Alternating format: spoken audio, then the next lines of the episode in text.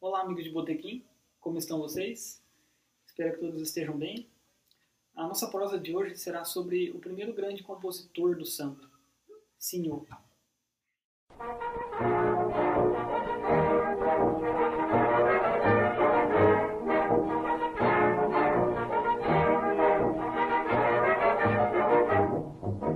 Enquanto a verdade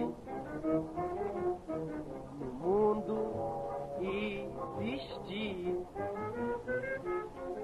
será morta a falsidade a sorrir destes invejosos que não cansam de fingir. José Barbosa da Silva, mais conhecido como Sinhô, era filho de um pintor de paredes e nasceu na Rua do Riachuelo, no centro do Rio de Janeiro, em setembro de 1888. Ele teve uma infância comum, com muita brincadeira, muita diversão. Não temos tanta informação dessa época da sua vida, mas sabemos que aos 17 anos ele começa a estudar flauta a pedido do pai, mas que daí ele já se interessa logo pelo piano e violão, que são os seus instrumentos da vida. Ele tocou em vários lugares do Rio de Janeiro, já se embrenhou por esse caminho rapidamente, principalmente na Cidade Nova, né, no burburinho ali dessa música urbana que na nascente do Rio de Janeiro.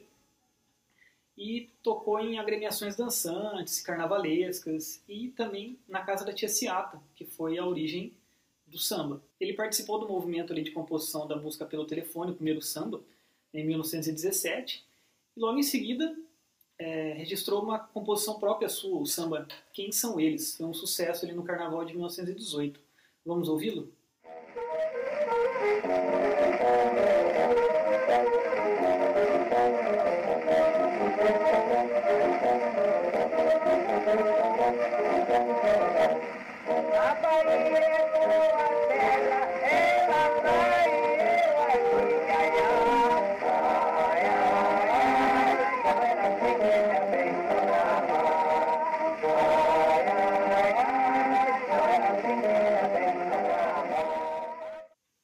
Essa composição iniciou uma série de polêmicas entre Sinhô e outros compositores colegas seus da roda da Tia Ciata. Esses colegas, eles tinham ascendências, raízes nordestinas, baianas, e como pudemos ver na letra, o Sinhô fala: quero a Bahia lá e eu aqui.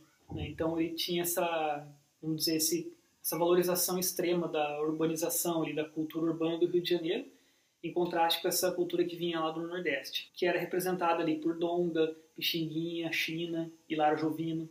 Logo em seguida, Sinhô já lançou vários sucessos, muitos que ficaram famosos nos carnavais, sambas e marchas, principalmente sambas.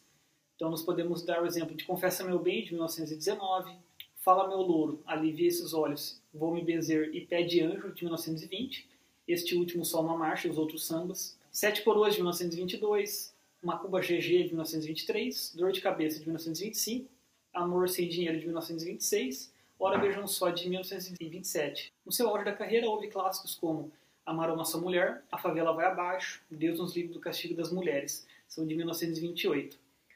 Vamos ouvir A Favela Vai Abaixo. Minha mulata, a favela vai abaixo. Quanta saudade tu terás deste torrão, da casinha pequenina de madeira que nos enche de carinho o coração.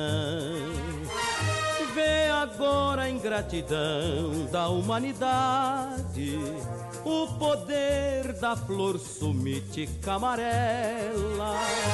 que sem brilho vive lá pela cidade, impondo desabrigo ao nosso povo da favela.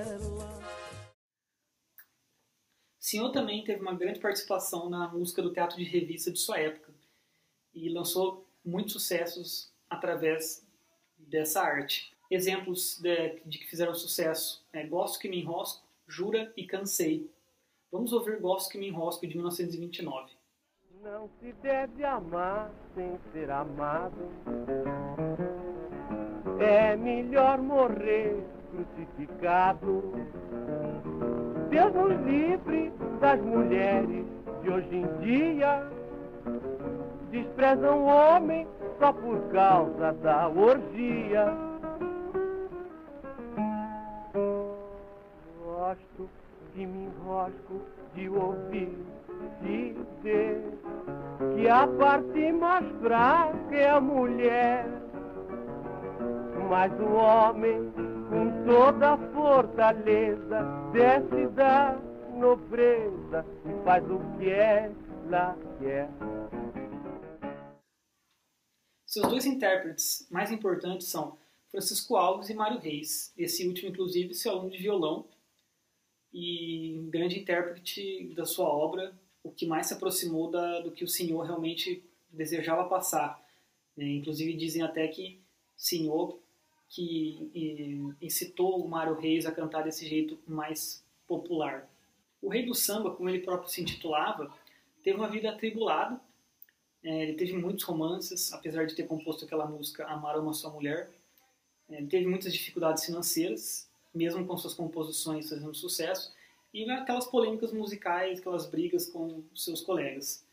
Ele teve 4 esposas, 3 filhos com a primeira que chamava Henriqueta, e faleceu ali em 1930, já precocemente, por causa de uma hemoptise, que é basicamente uma tosse com sangue, e com ele foi encontrado no seu bolso o manuscrito do último samba que se chamaria O Homem da Injeção. Seu velório foi descrito por Manuel Bandeira. Vou ler aqui o trecho que está no livro de Jairo Severiano. Era tudo gente simples, malandros, soldados, marinheiros, donas de rendezvous, meretrizes, chofers, macumbeiros, sambistas de fama, pretinhos dos choros, mulheres dos morros, baianas de tabuleiros, vendedores de modinhas. Então dá para ver que realmente ele teve um impacto muito grande na sua época entre várias camadas sociais, principalmente das mais simples. Então é isso, pessoal. Esse foi um breve relato da vida de Sinhô, um dos primeiros compositores de samba e um dos mais importantes compositores do começo da história da música popular brasileira. Semana que vem falaremos de outra grande figura importantíssima na história da nossa música, Pixinguinha. Um abraço e até lá!